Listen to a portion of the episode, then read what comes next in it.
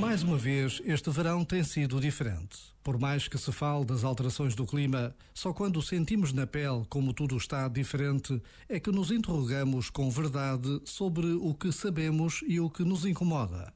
Temos sido pouco responsáveis na defesa do ambiente. A escalada da poluição tem de ser travada. Os consumos de energia têm de ser revistos Neste verão, ler ou reler a encíclica Laudato Si do Papa Francisco sobre o cuidado da casa comum é uma excelente decisão. Este momento está disponível em podcast no site e na app.